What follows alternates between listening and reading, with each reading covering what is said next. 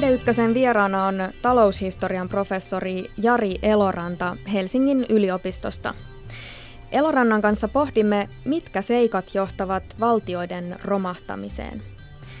Miksi yksi maa kukoistaa, kun taas lähtökohdiltaan hyvin samankaltainen naapurimaa saattaa olla romahtamispisteessä. Esimerkit vievät meidät Meksikoon, Yhdysvaltoihin, Espanjaan, Kiinaan, Kongoon ja moneen muuhun maahan satojen vuosien taakse ja myös nykypäivän nurkille. Minä olen Iida Ylinen. Tervetuloa Tiedeykkösen matkaan. Yhteistä menestyville valtioille ovat toimivat instituutiot, joihin kansalaiset voivat luottaa. Tähän tutkimustulokseen ovat päätyneet arvostetut taloustieteilijät James Robinson ja Darren Asemoglu. Paneudumme kaksikon luomaan instituutioteoriaan myöhemmin, mutta murskataan ensin sitkeästi pintansa pitänyt myytti. Oikein sellainen klassinen esimerkki romahtavasta valtiosta on tietysti Rooman valtakunta, joka laajimmillaan levittäytyi kautta koko Välimeren rantojen. Tuo hiljalleen rakentunut imperiumi tuli kuitenkin parin tuhannen vuoden ikään päästyään tiensä päähän. Jari Eloranta, miksi Rooman valtakunta hajosi? No tästä on esitetty aika paljon erilaisia teorioita monen vuosisadan aikana, eli nämä vaihtelevat tämmöisistä rakenteellisista selityksistä, niin kuin vaikka että Rooman talous alkoi hiipua, ja tota, sieltä löytyy myöskin sellaisia vähän oudompia selitysmalleja, vaikka että tässä juomavedessä oli liikaa, liikaa tota, erilaisia myrkkyjä, jotka sitten johtivat syntyvyyden laskuun. Ja tota, ehkä myöskin sitten uudemmassa tutkimuksessa on mietitty tätä näiden vi- potentiaalisten vihollisten voimistamusta, eli heillä, heillä, heillä meni sitten vaan yksinkertaisesti paremmin. Sinulla on tarjota myös ihan toinen kiinnostava näkökulma Rooman valtakunnan romahtamiseen ja se itse asiassa kääntää kurssia tuosta äsken kuulusta. Eli tota, nyt uudemmassa tutkimuksessa on aika paljon ehkä esitty sellaista tulkinta, että Rooman valtakunta ei sitten kuitenkaan oikeastaan romahtanut. Eli se jatkui monessa eri muodossa, että ensinnäkin tietysti Itä-Roomassa, Pysantissa jatkui vielä tuhannen vuoden ajan. Ja tota, sitten myöskin nämä erilaiset roomalaiset tavat, instituutiot ja, ja, ja muut teknologiat, niin ne, ne, niiden, niiden tota, toiminta jatkuu. Ja jopa niin kun on esitetty tämmöistä ideaa, että oli, syntyi tämmöinen pimeä keskiaika, niin uudempi taloushistoria on kyllä niin kuin romahduttanut tämän myytin, eli vaikkapa niin kuin kauppa jatkui, jatkui ihan, ihan tota pienestä notkahdus, not, not, notkahduksesta huolimatta, niin jatkuu sitten kuitenkin seuraavana vuosisatoina aika vilkkaana, että, että hän on jäänyt tämmöinen ikään kuin historiallinen harha, jota on sitten nyt uuden, uudemmassa tutkimuksessa ojottu. Eli voisi sanoa, että sen sijaan, että Rooman valtakunta romahti, niin se sulautui osaksi jotakin entistä suurempaa.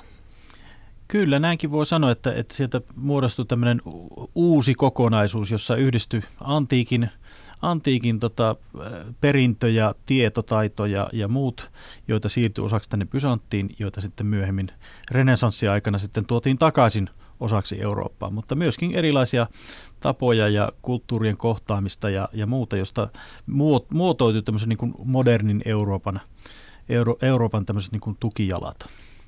Modernia Eurooppaa olivat luomassa germaanien heimot yhdessä Rooman valtakunnan väen kanssa. Ähm, toki heidän välillään oli ollut lukuisia sotia, mutta jostain syystä jonkinlainen uusi konsensus ja uusi yhteistyömuoto saatiin luoduksi ja tätä kokonaisuutta siis tosiaan voimme kutsua jonkinlaiseksi Euroopan muodoksi tai vaiheeksi.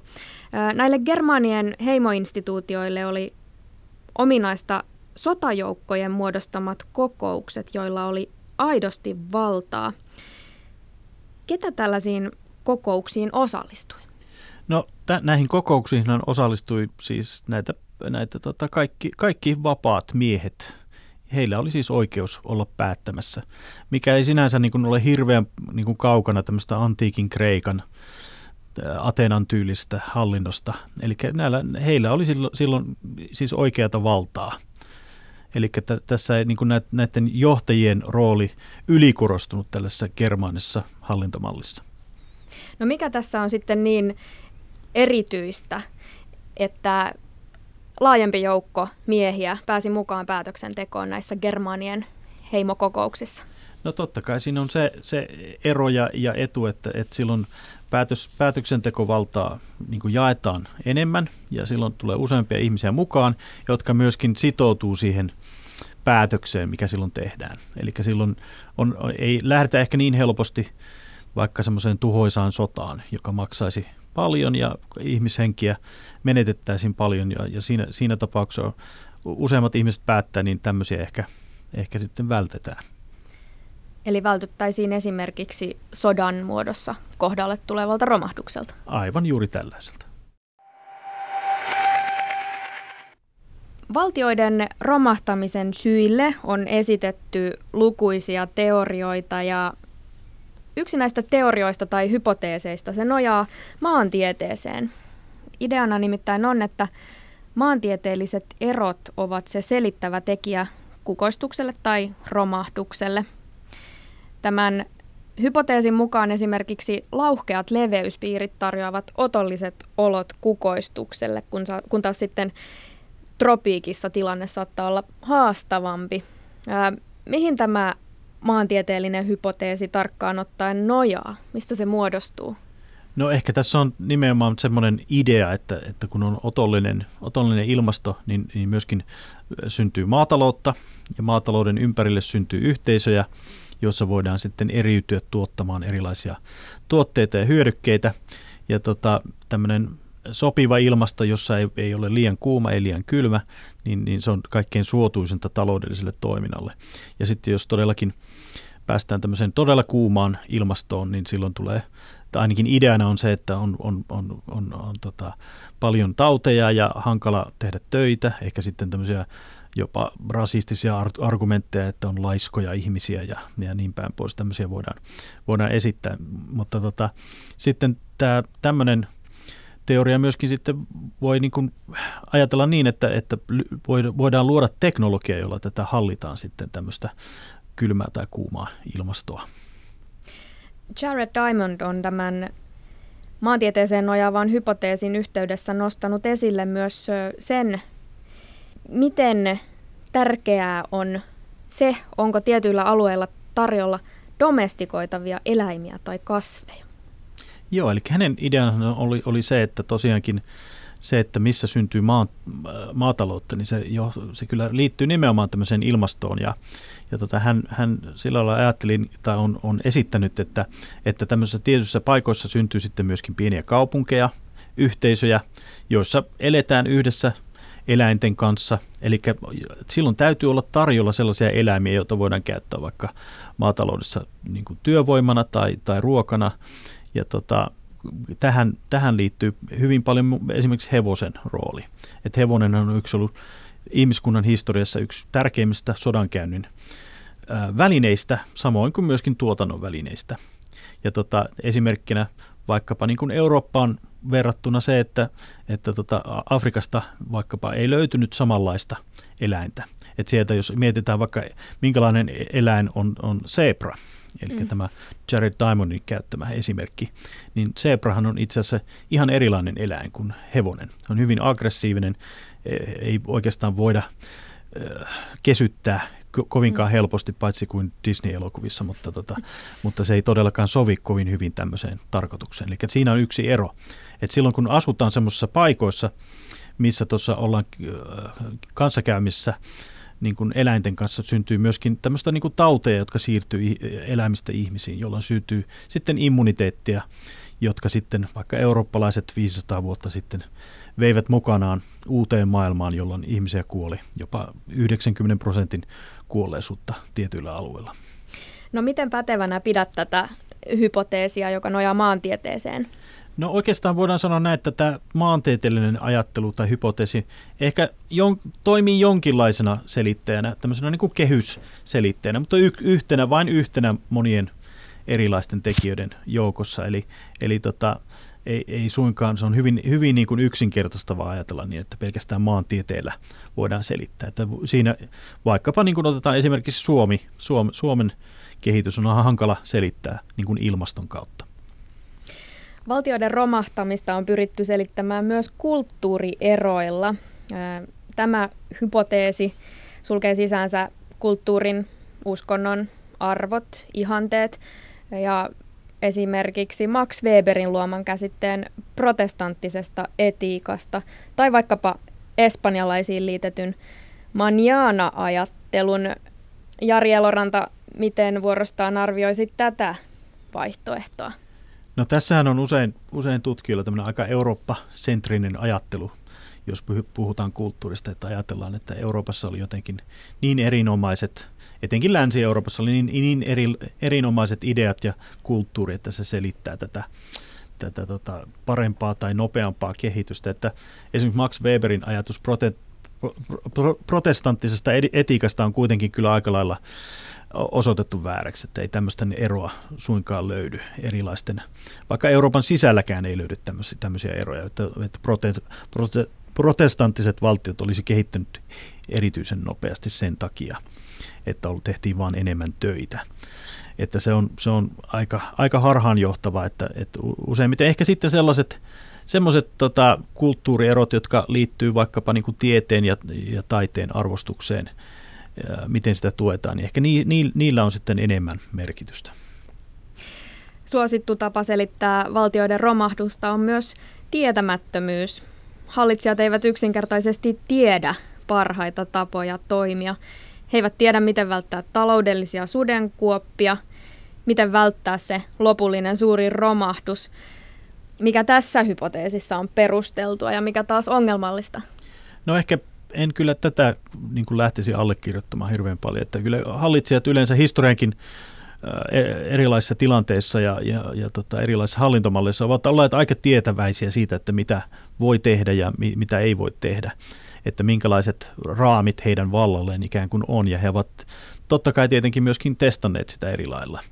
Että tota, kyllä yleensä hallitsijat ovat olleet, olleet tota, aika tietäväisiä siitä, että, että mitä voisi tehdä toisin myöskin, että ettei kannata itselleen vaikka haalia hirveän paljon kultaa ja mammona ja, ja valtaa, mutta, tota, mutta he ovat, ovat tehneet sitä sen takia, että se on heidän omia intressejään palvellut, että, että en, en sillä lailla näkisi tässä kyllä hirveän paljon painoarvoa.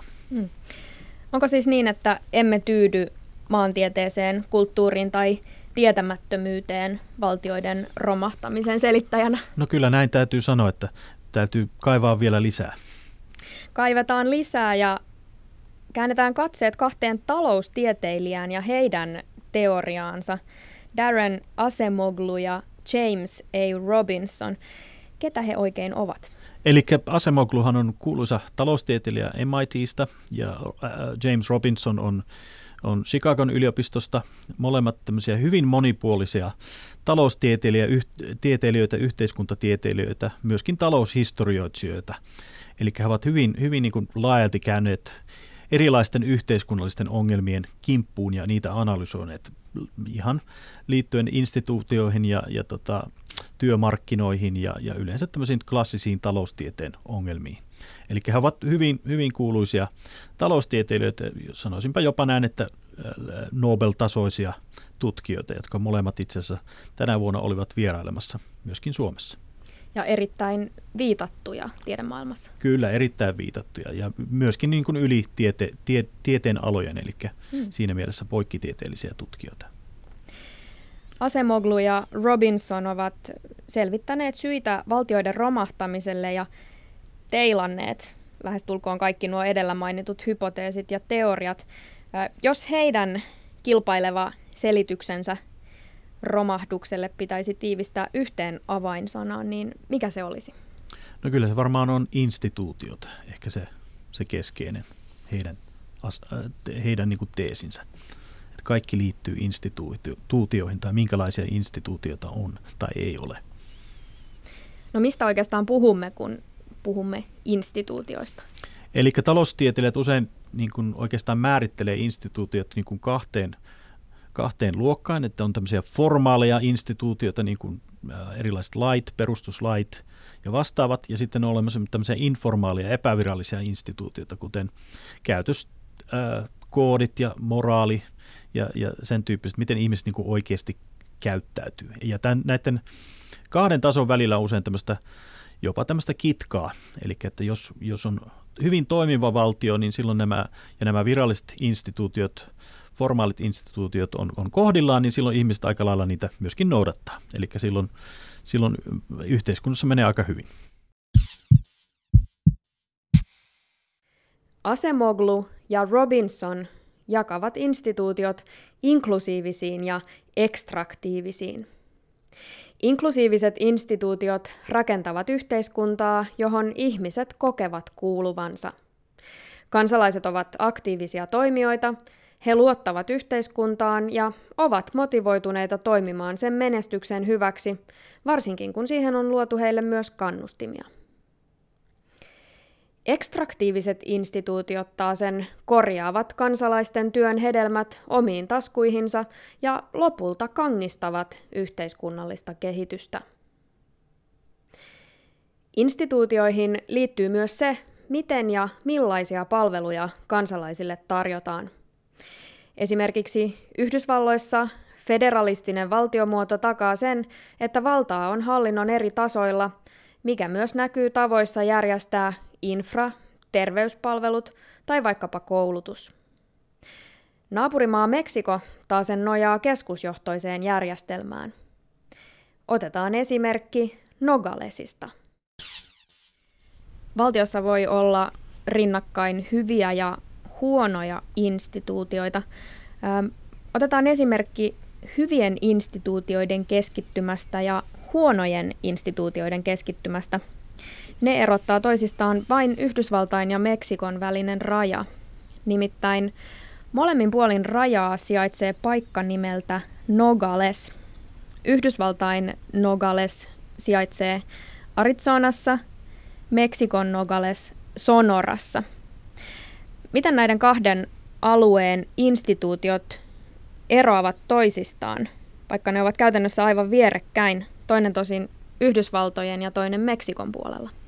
No, jos aloittaa vaikka tästä Meksikon puolelta, niin, niin siellähän on, on tota, riippuu taas mitä mittareita käytetään, niin, niin tota, elintaso on huomattavasti pienempi, jopa kolmasosan siitä Yhdysvaltojen puolesta elintasosta, niin tota, siellä, siellä Meksikossa tietenkin on tämmöinen hyvin kes, keskusvaltainen keskusvaltio, joka, joka kontrolloi eri osia Meksikoa, joissa pyritään niin kuin valtion kautta niin kuin tuottamaan erilaisia palveluita. Eli sitten Yhdysvaltojen puolella on, on, on tämmöinen federalistinen valtio, liittovaltio ja sitten tota, on olemassa tietenkin nämä osavaltiot ja sitten ää, paikalliset tasot. Ja niillä on erilaisia val, erilaista valtaa näillä eri, eri tota, hallinnon tasoilla. Ja siellä tuotetaan tietysti Yhdysvalloissa enemmän niin kuin markkinapohjaisesti erilaisia palveluita ja instituutiot myöskin niin kuin toimii siltä pohjalta, että että tämmöinen vaihdanta, markkinatalous toimii mahdollisimman tehokkaasti. Kumpikaan näistä alueista nimeltä Nogales ei nyt ole romahtamispisteessä, mutta miksi tämä on kuitenkin tärkeä esimerkki? No tässä näkyy se, se tota, semmoisen pitkän aikavälin instituutioiden su, suuri vaikutus, että, että niin kuin elintaso on jäänyt noinkin paljon jälkeen Meksikon puolelle verrattuna ihan, ihan heti vieressä olevassa ä, alueella. Eli tota, siinä täytyy olla tämmöisiä isoja rakenteellisia tekijöitä, että, että muodostuu näin suuria elintasoeroja. Tämmöisiä löytyy sitten myöskin maailmasta muitakin. Eli löytyy vaikkapa, tota, jos otetaan ihan meille läheiseltä rajalta, niin Suomen ja Venäjän mm. rajalta löytyy aika suuret elintasoerot. Kahta kongolaista heimoa ja heidän elämäntyyliään vertaillessa mieleen tulee sananparsi Työlki ellää, mut kaupal rikastuu – Heimojen väliset varallisuuserot Kongossa voivat olla hyvin suuria. Otetaan esimerkiksi bushhongit ja lelet. Bushhongit taitavat vuoroviljelyn ja korjaavat vuoden aikana useamman sadon kuin toinen heimo lelet. Lelet viljelevät vain omiin tarpeisiinsa. Bushhongit sen sijaan viljelevät myös käydäkseen kauppaa tuotteillaan, joita heillä tietysti on myös monipuolisempi valikoima kuin leleillä. Bataattia, jamssia ja papua muun muassa. Bushhongit ovat lelejä selvästi rikkaampia. Instituutioissa on keskeistä, millaisen kannustimen tai kannustimia ne luovat kansalaisille. Mitä ajatuksia tämä Kongon kahden heimon esimerkki herättää?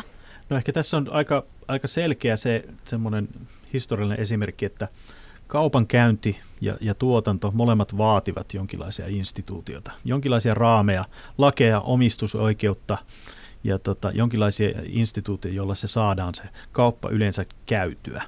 Eli siihen liittyy tämmöinen hyvin suuri ongelma, että miten voidaan luottaa siihen vaikka kauppakumppaniin. Eli siihen mm. vaaditaan se, että käydään kauppaa useamman kerran, vaikka saman henkilön kanssa. Tai sitten on tämmöisiä ulkoisia instituutioita, lakeja, jota yleensä valtiot, niin kuin, valtiot tuovat, tuovat siihen pöytään, että saadaan yleensä niin kuin vaihdantaa, vaihdantaa tehtyä. Ja myöskin tämä, tässä heimo-esimerkissä se, että miten tämä tuotanto oli, oli tota organisoitu, niin tähän selvästi to, toinen tuottaa tämmöistä niin omavara, omiin, omaan käyttöön, omavaraisuuteen pohjautuvaa tuotantoa ja, ja tota, toiset tekevät siis selvästi niin kuin, että he haluavat käydä kauppaa ja, ja rikastuttaa omaa yhteiskuntaansa. Että, että molemmat ovat jääneet varmastikin tämmöisiin o, oman, oman historiansa niin kuin tota, ikään kuin vangiksi, että tämä toinen heimo tuskin helposti pystyisi muuttamaan tätä toimintaansa tai elämänsä.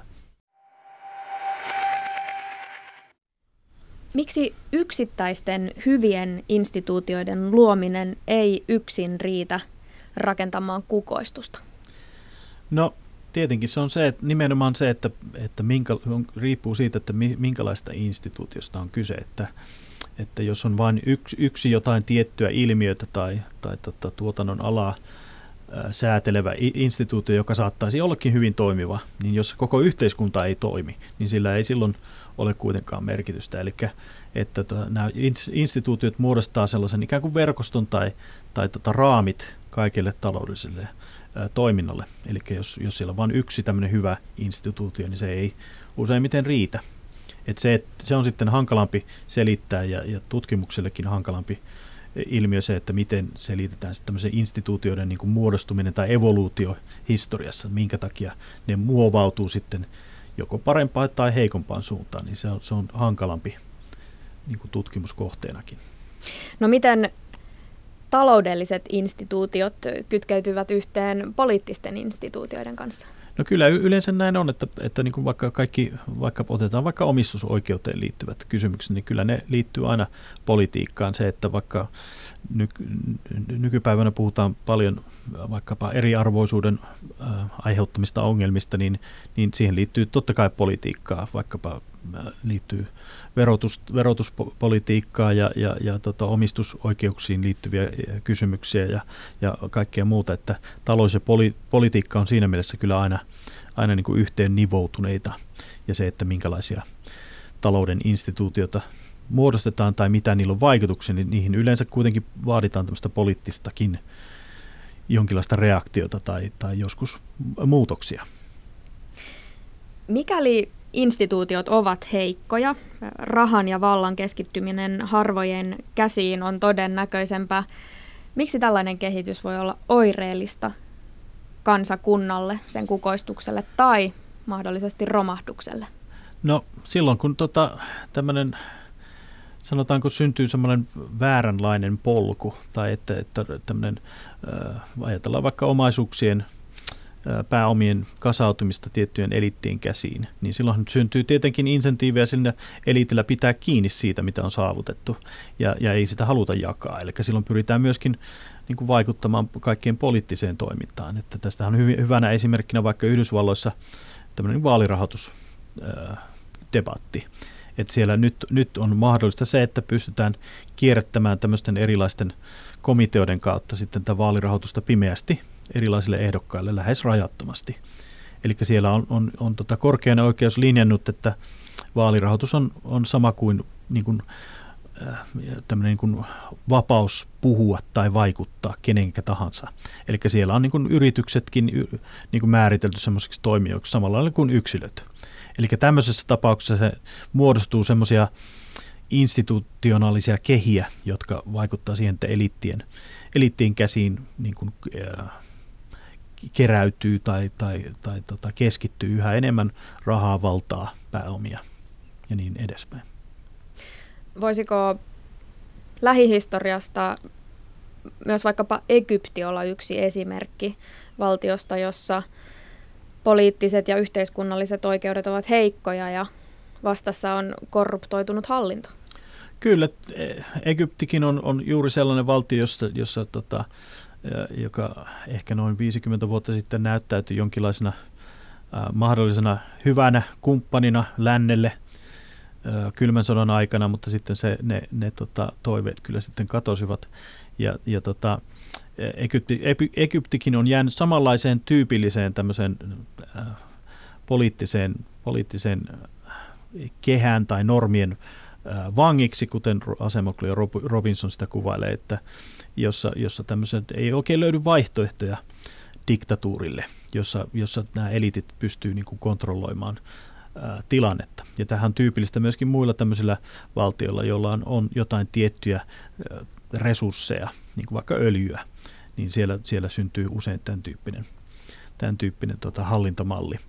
Ja, ja tota, Norja tietysti tässä on, on, on poikkeus, mutta Norja, Norjassa öljy löydettiin hyvin, hyvin myöhään. Siellä oli syntynyt jo tämmöiset hyvät instituutiot ja valtio, joka pystyy kontrolloimaan sitä, sitä prosessia. Että korruptio on sitten tämmöinen tyypillinen, tyypillinen, tyypillinen tota ilmiö tämän tyyppisessä valtiossa, jossa tämä eliitti, eliitti, hyvin pieni eliitti hallitsee sitä, sitä, sitä koko poliittista kenttää. Ja tietysti Egyptissä myöskin se, että on ollut toistuvia sotilasvallankaappauksia ja viimeisinkin tässä tämä Al-Sisin vallankaappaus, niin on hyvä esimerkki tästä, että, että tämmöinen idealismi, mikä tässä arabikevässä nousi esille, niin se hyvin nopeasti kyllä sitten katosi.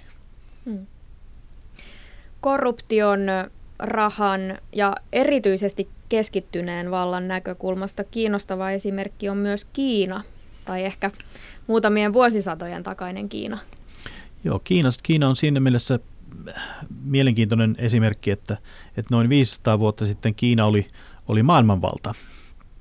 Että Kiinan imperiumi oli maailman rikkain ja 1400-luvun alkupuolella Kiinassa oli maailman isoin laivasto. Itse asiassa äh, historioitsijat ovat tämmöistä ajatusleikkiä käynyt, että, että jos Kiinan sen hetkinen laivasto olisi käynyt koko muun maailman laivaston kimppuun, niin Kiina olisi silti voittanut tämän taistelun, meritaistelun. Eli siellä oli, oli niin suuri tämä äh, tämmöisen taloudellisen tietotaidon keskittymä, vaikka oltiin käyty tämmöinen vähän hankalampi tota, kausi, kun nämä mongolit hallitsivat Kiinaa, niin silti oltiin niin rikkaita, että se on mielenkiintoista, minkä takia Kiina sitten taantui seuraavina vuosisatoina, että sitten Kiinan tämmöinen uusi nousu alkoi vasta 1978-luvun aikana, sitten kun alettiin vähän purkaa tämmöistä tämmöistä hyvin, hyvin jäykkää kommunistista valtiota, etenkin sen talo, omistusoikeuksia ja, ja muita vastaavia, jotka vaikuttivat siihen, siihen tota, muutokseen. Että Kiinassakin oli siinä mielessä, oli alun perin jo, jo tota, yli, yli tuhat vuotta sitten tehtiin hy, hyviäkin ratkaisuja, hyviä instituutioita. Siellä muun muassa tehtiin tämmöinen merittiin pohjautuva tämmöinen, tämmöinen tota, koejärjestelmä, jolla päästiin tähän byrokraattiseen eliittiin. Eli silloin tuli kaikkein parhaimmat älykkäimmät yksilöt pääsivät sinne hallintoon, mutta sitten ikävä kyllä vuosisatojen aikana kävi niin, että nämä parhaat yksilöt oli osoittautuneet myöskin erittäin vallanhimoisiksi. Eli silloin he puolustivat niitä omia intressejään. Eli kun Kiina lähti tutkimaan omaa, omaa ympäristöään 1400-luvun alkupuolella, niin he päätyivät siihen tulokseen, että tämä, tämä oli vaarallista. Ulkomailta ei tule mitään muuta kuin vaarallisia ja, ja kerettiläisiä ajatuksia, eli silloin pitää sulkea koko Kiina ulkomaailmalta. Eli siinä he sitten onnistuivatkin. Ja koko, muun muassa silloin 1430-luvun alussa, niin he polttivat koko sen suuren laivaston. Ja tuhottiin myöskin kaikki historialliset dokumentit siihen liittyen, mikä tekee tietysti historian tutkijan työn vähän hankalammaksi. Mutta, mutta se vaikutti siihen, että Kiina alkoi taantua, että nämä, nämä alun perin hyvän instituution kautta syntyneet byrokraatit, niin heille, he saivat liikaa valtaa ja korruptoituvat ja, ja, ja silloin Kiinaa suljettiin ulkomaailmalta. Samaan aikaan Euroopassa alkoi tämmöinen uusi nousu, joka myöskin sitten vaikutti tämmöisen siirtomaa, koko eurooppalaisen siirtomavalta-systeemin niin kuin, ää, luomiseen.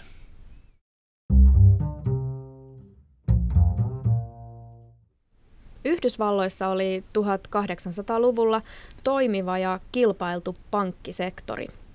Yrityslainoja saivat muutkin kuin jo valmiiksi eliittiin kuuluvat. Meksikossa sen sijaan pankkijärjestelmä oli kovin erilainen. Lainoittaminen hyödytti vain pientä lainoja myöntävää eliittiä ja lainat olivat kalliita ja vain hyvin harvojen ulottuvilla. Professori Jari Eloranta, missä mielessä valtioiden yksi menestystekijä on toimiva finanssimarkkina tai pankkilaitos? No sanotaanko näin, että, että tota, toimivat finanssimarkkinat ja, ja pankki, pankkijärjestelmät vaativat toimivaa valtiota ja, ja, ja myöskin toisen suuntaan toimii tämä, tämä riippuvuussuhde. Eli silloin, silloin, silloin uh, yleensä, yleensä tota, on, on, tapahtuu taloudellista kehitystä, kun molemmat, molemmat ovat toimivia. Ja, ja tota, tästä voidaan ottaa vaikka esimerkkinä se, että minkä takia yksi tai yksi syy siihen, minkä takia eurooppalaiset valtiot noin 500 vuotta sitten alkoivat valloittaa muuta maailmaa siirtomavaltajärjestelmän kautta, niin on se, että siellä löydettiin tapoja rahoittaa tätä maailmanvallotusta. Eli sieltä löytyi, löytyi tota kumppaneiksi myöskin poliittisesti ja taloudellisesti erilaiset kauppiaat. Ja nämä kauppiaat olivat valmiita sitten rahoittamaan tämmöisiä niin kuin valloitussuunnitelmia tai, tai retkiä, jossa pyrittiin löytämään uusia hyödykkeitä ja kauppareittejä ja muuta vastaavia. Eli sen, sen pohjalta löytyi nämä, nämä tota Itä-Intian kauppakomppaniat, muun muassa Isossa Britanniassa ja, ja tota Hollannissa. Ja, ja nämä olivat juuri niitä maita, joissa myöskin syntyi sitten hyvin toimivat pankkijärjestelmät, jossa ne oikeastaan ne kopioitiin ne instituutiot ja ideat jo näistä näiltä tota, italialaiselta kaupunkivaltiolta, Venetsiasta ja Firenzestä ja Genovasta.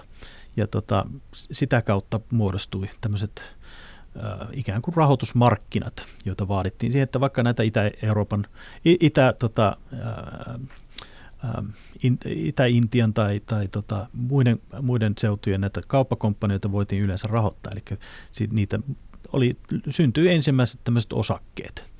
Ja tämmöisellä osake, osakejärjestelmällä rahoitettiin sitten tätä, tätä laajentumista. Ja siihen, tämä on siis aivan, aivan keskeistä. Ja myöskin se, että luodaan tai, tai perustetaan uudet, u, uusi tapa rahoittaa yleensäkin valtion toimintaa, mikä on tämmöinen julkinen laina – eli, eli julkisen, julkisen velan käsitteet luodaan ja markkinat niille, niin se tarkoittaa myöskin sitä, että löytyy paljon enemmän rahaa siihen tämmöiseen laajentumistoimintaan. Pelkkä toimiva pankkijärjestelmä ei yksinään riitä. Mikäli valtio pyrkii suojaamaan esimerkiksi ulkomaankaupan monopoleja ja jopa rakentaa teolliselle laajentumiselle esteitä, voi kukoistaminen olla vaikeaa. Parhaassa tapauksessa valtio pyrkii purkamaan esteitä, osallistamaan kansalaisiaan ja luomaan heille kannustimia. Millaiseksi esimerkiksi tällaisesta linjasta sopii 1600- ja 1700-lukujen Englanti? No Englanti tietysti ehkä osoittaa sekä näitä positiivisia että negatiivisia ää, implikaatioita näistä tota, poliittisista päätöksistä – että Englannissakin ensinnäkin negatiivisessa mielessä myöskin siirtomaavaltaa rakennettiin just tämmöisen, tämmöisen tota, monopolijärjestelmän kautta, mikä tietysti tarkoitti sitä, että nämä, nämä tota, kauppakomppaniat saivat, saivat huikeita voittoja näillä, näistä siirtomaavaltioista, mutta joku sitten maksoi tämän, tämän lopullisen laskun, joka useimmiten oli se kuluttaja, joka sitten monopolien kautta joutui ostamaan vaikkapa sokeria jostain, jostain tota Karibialta, joka oli itse asiassa maailmanmarkkinahintaan nähden paljon kalliimpaa. Mutta Isossa Britanniassa pääosin tehtiin kyllä positiivisia ratkaisuja, että my, niin kuin myöhemmin aletaan päästä eroon tämmöistä merkantilistisesta ajattelusta, joka oli hyvin, hyvin niin kuin taloudellisesti, niin, taloudellista toimintaa rajoittavaa. Eli siellä myöskin luotiin uudenlaisia äh, tämmöisiä toimintatapoja koko, koko yhteiskunnalle ja isoin esimerkki on, on tämä niin sanottu mainio vallankumous, Glorious Revolution 1688, jossa yksinkertaistettuna ehkä voidaan sanoa näin, että monarkin valtaa rajoitettiin. Eli silloin parlamentille tuli paljon enemmän valtaa, muun muassa verotuksen osalta, tiettyjen privilegioiden osalta. Ja, ja se luo semmoisen uuden, uuden toimintamallin, että yleensäkin tämmöinen niin kuin keskiluokkainen ää, kauppias ryhmä pääsee paljon enemmän vaikuttamaan siihen valtion toimintaan. Ja jälleen esimerkki siitä, että, että mitä isommat, isommat osat sitä kansaa on, on vaikuttamassa niihin instituutioiden muovautumiseen, sitä, sitä enemmän ne on sellaisia instituutioita, joihin ihmiset uskovat ja ovat valmiita niiden mukaan käyttäytymään. Eli Englanti tarjosi aatteellisesti otollista maaperää teolliselle vallankumoukselle? Kyllä, kyllä. Näinkin voidaan sanoa, että, että Englannissa oli, oli monia asioita, jotka, joita oli tapahtunut, että, että uusin taloushistoriallinen tutkimus kyllä korostaa just tämmöistä institutionaalista ää, muutosta, joka tietysti sillekin on pitkät perinteet, ei suinkaan tapahtunut pelkästään 1688, vaan Magna Cartasta lähtien oli tämmöistä niin pyrkimystä jossain määrin rajoittamaan valtaa – niin kaikki nämä siihen vaikuttivat. Ja myöskin tietysti Englannista on, voidaan sanoa muitakin tekijöitä, niin tota, siellä oli oikeanlaisia ä, resursseja, muun muassa hiiltä, jota vaadittiin sitten myös myöhemmin teollisessa vallankumouksessa. Ä, oli tämmöistä teknologista muutosta, pääomat liikku, ihmiset liikku, oli, oli tapahtunut maatalouden vallankumous, eli oli, oli ylimääräistä työvoimaa, joka voi siirtyä kaupunkeihin. Kaikki nämä vaikuttivat siihen. Ja tämmöinen, ehkä tämmöinen myöskin lanseerattu tämmöinen konsepti kuin Industrious Revolution, eli tämmöinen niin kuin uutteruuden vallankumous, että, että jotain ehkä semmoista voidaan kutsua Weberiläiseksi, protestanttilaiseksi ää, toiminnaksi, niin jotain, jotain sen tyyppistä ehkä siellä on tapahtunut. Ei niin yksinkertaistain kuin Weber ajatteli, mutta jotain, jotain muutosta siellä tapahtui. Ja kaikki nämä sitten veivät siihen suuntaan, että, että tota Englannissa tapahtui tämä teollinen vallankumous ensimmäisenä maailmassa. Samaan aikaan tilanne oli hyvin toisenlainen esimerkiksi saarin ajan Venäjällä, jossa johtaja piti hyvin voimakkaasti kiinni yksinvaltiaan asemasta. Myös Espanjassa kuljettiin aivan toisenlaista polkua kuin Englannissa, jossa teollinen vallankumous jylläsi toden teolla – Taloudellisia uudistuksia ja institutionaalisia muutoksia ei käynnistetty Espanjassa samaan malliin tai edes sinne päin kuin Englannissa. Miksi näin?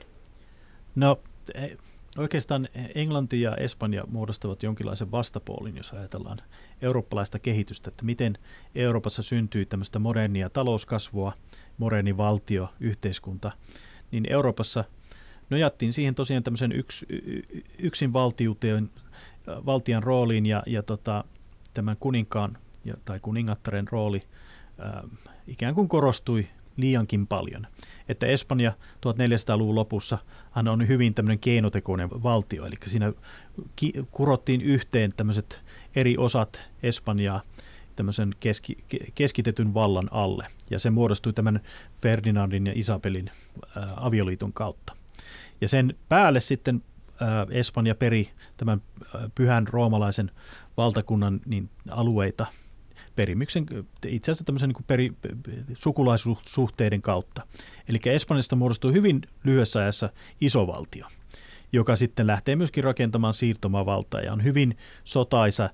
Ja tota, mutta esi, esimerkkinä siitä, että kaikki ei ollut hyvin, on juuri se, että että tota, Espanja 1600-luvulla etenkin useammankin kerran valtio menee vararikkoon, mikä on aika huono asia. Niin kuin valtion, rahat, rah, valtion niin kuin toiminnan kautta takia tai se, että yleensä siirtomaavalta järjestelmä toimii.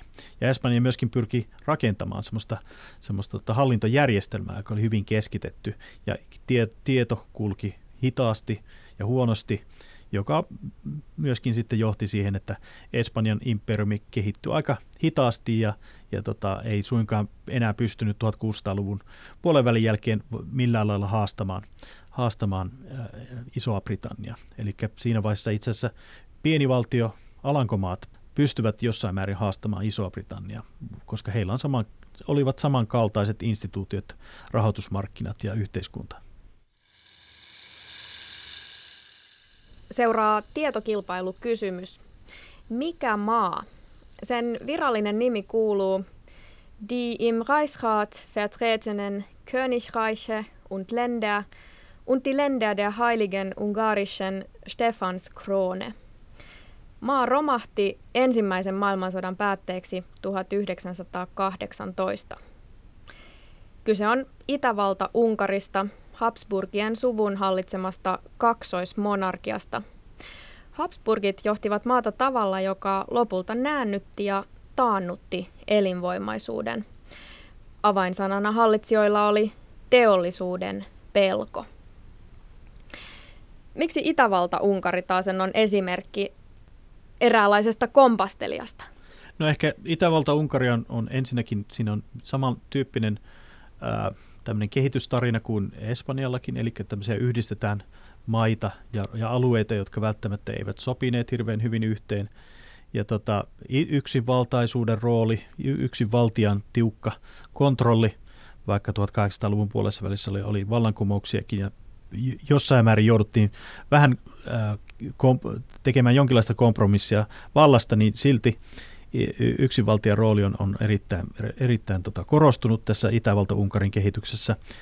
Ja tota, yleensäkin se talouden jämähtäminen 1800-luvulla on tyypillistä Itä-Euroopalle oikeastaan, että maaorjuus ja tota, kaupan, kaupan esteet ja, ja, ja muut vastaavat, jotka sitten johtavat ihan tämmöiselle keskiaikaiselle feudaalijärjestelmälle, niin sieltä löytyy ne perinteet, pitkät perinteet, jotka jatkuvat näissä. Ja se tosiaankin, että 1918, niin, tai, tai kun ensimmäinen maailmasta alkaa, niin on hyvä esimerkki siitä, että miten heikko loppujen lopuksi Itävalta-Unkari oli, oli vaikka sotakentillä. Eli kun tota, äh, Saksan sotamenestys ja suunnitelmat rakentui sen varaan, että, että Itävalta, Itävalta-Unkari pystyisi pitämään Venäjän kurissa, niin osoittautui, että näin ei suinkaan käynyt, että heille, heille kävi hyvin kehnosti sitten taistelukentillä. Ja sama, sama, samaten myöskin taistelussa, ää, sitten muissa taisteluissa Italian kanssa, niin, niin se menestys oli aika, aika kehno. Niin se osoitti, osoitti sen, että, että valtio oli, oli heikko ja, ja tota, taloudellisesti ää, jämähtänyt semmoisella 1800-luvun kehitysmallille. Ja myöskin se tosiaankin, että teollistumista oli tapahtunut aika vähän. Ja, ja se vaikutti siihen, että ei pystytty enää maailmansodissa sitten kilpailemaan, jossa vaadittiin teollisia resursseja. Jokainen valtio on toki omanlaisensa, mutta onko tunnistettavissa jonkinlaisia ennusmerkkejä romahduksesta? No ehkä romahduksen merkkejä voivat olla, olla tota erilaiset ensinnäkin tämmöiset taloudelliset indikaattorit ja tekijät, vaikkapa eriarvoisuuden lisääntyminen ää, hyvin, hyvin nopeasti, niin se saattaa luoda tämmöisiä, tämmöisiä tota, tietynlaisia konfliktin siemeniä. Eli tota, yleensäkin ehkä, jos mietitään tämmöistä oikein, oikein kunnollista romahdusta, vaikka tämmöistä Zimbabwen tyylistä romahdusta, niin tota, siitä tietysti on merkkiä se, että, että tämmöiset finanssimarkkinat alkaa romahtaa, hyperinflaatio, eli tämmöinen hyvin nopea inflaatio, ja tota, ehkä sitten tämmöiset niin kuin erilaiset yhteiskunnalliset mullistukset ja, ja mellakat ja, ja muut vastaavat. Sitten, sitten jälkeen tietysti alkaa varmaan romahtaa myöskin tuotantojärjestelmät, ruo, ruo, tulee ruo, ruuasta pulaa ja, ja tota, sitten, sitten syntyy tosiaankin sitten jonkinlainen vallankumous. Ehkä tässä on semmoinen, alkaa, alkaa näkyä ne tyypillisimmät. Voidaanko puhua ihan jonkinlaisesta tuhontien kaavasta?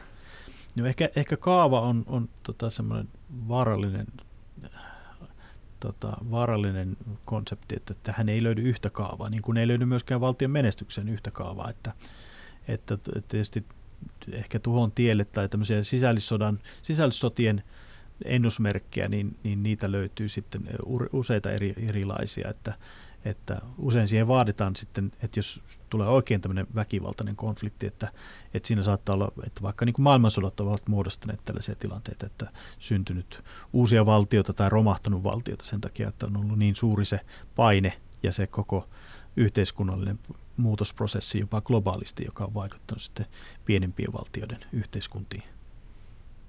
Onko täysin utopistista olettaa, että toimivan valtion luomiseen olisi tarjolla jokin yleispätevä resepti? Tarjoavatko esimerkiksi Asemoglu ja Robinson sellaista? No he eivät ehkä suoraan sellaista tarjoa. Heidän uudemmassa kirjassaan he kyllä, kyllä jo, jossain määrin ehkä semmoista, semmoista alkavat hahmottamaan, että ehkä semmoinen peruselementti on myös erityisesti se, että, että tota, historialliset prosessit ja, ja tämmöiset muutokset ovat hyvin hitaita. Eli tämmöisiä mitään nopean muutoksen reseptejä ei, ei ole olemassa. Että he jopa puhuvat sillä lailla, että tämmöinen ulkomaan apu, vaikka sellaiselle valtiolle, jossa on tämmöinen diktatuuri, niin vaikka siitä menisi pieni osa vaan niin kuin tälle niin sanotulle kansalle, niin he silti ovat sen puolella, että se on silti hyvä investointi. Vaikka se dikta- diktaattori saattaakin rikastua sillä, niin silti he ajattelevat, että se on jotain sinne kuitenkin yhteiskuntaankin valuu. Mutta tota, kyllä tässä on semmoisia tiettyjä, tiettyjä asioita, ehkä semmoinen niin kuin laaja yhteiskunnallinen y- yhteisymmärrys tai, tai semmoinen, semmoinen jonkinlainen konsensus siitä, että miten yhteiskuntaa pitää kehittää. Ja ne, jos ne instituutiot, ne formaalit instituutiot, niin ne ovat sellaisia, että suurin osa yhteiskunnasta ne hyväksyy, niin silloin ehkä ollaan semmoisella hyvällä polulla.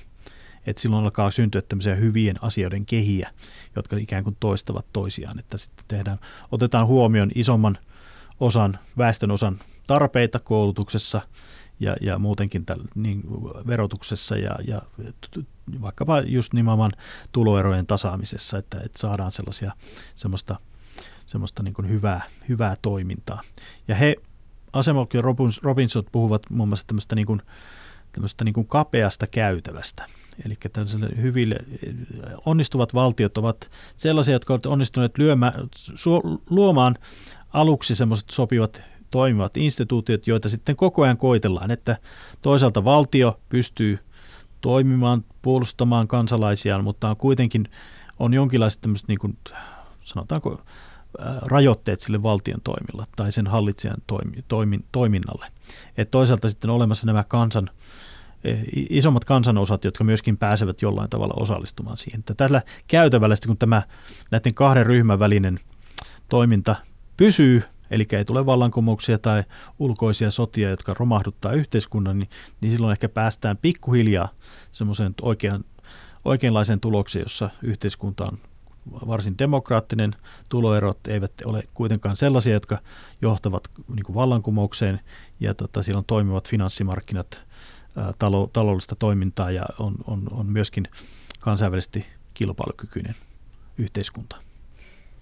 Tämänkertaisen Tiedeykkösen vieraana oli taloushistorian professori Jari Eloranta. Kiitokset vierailusta. Kiitos.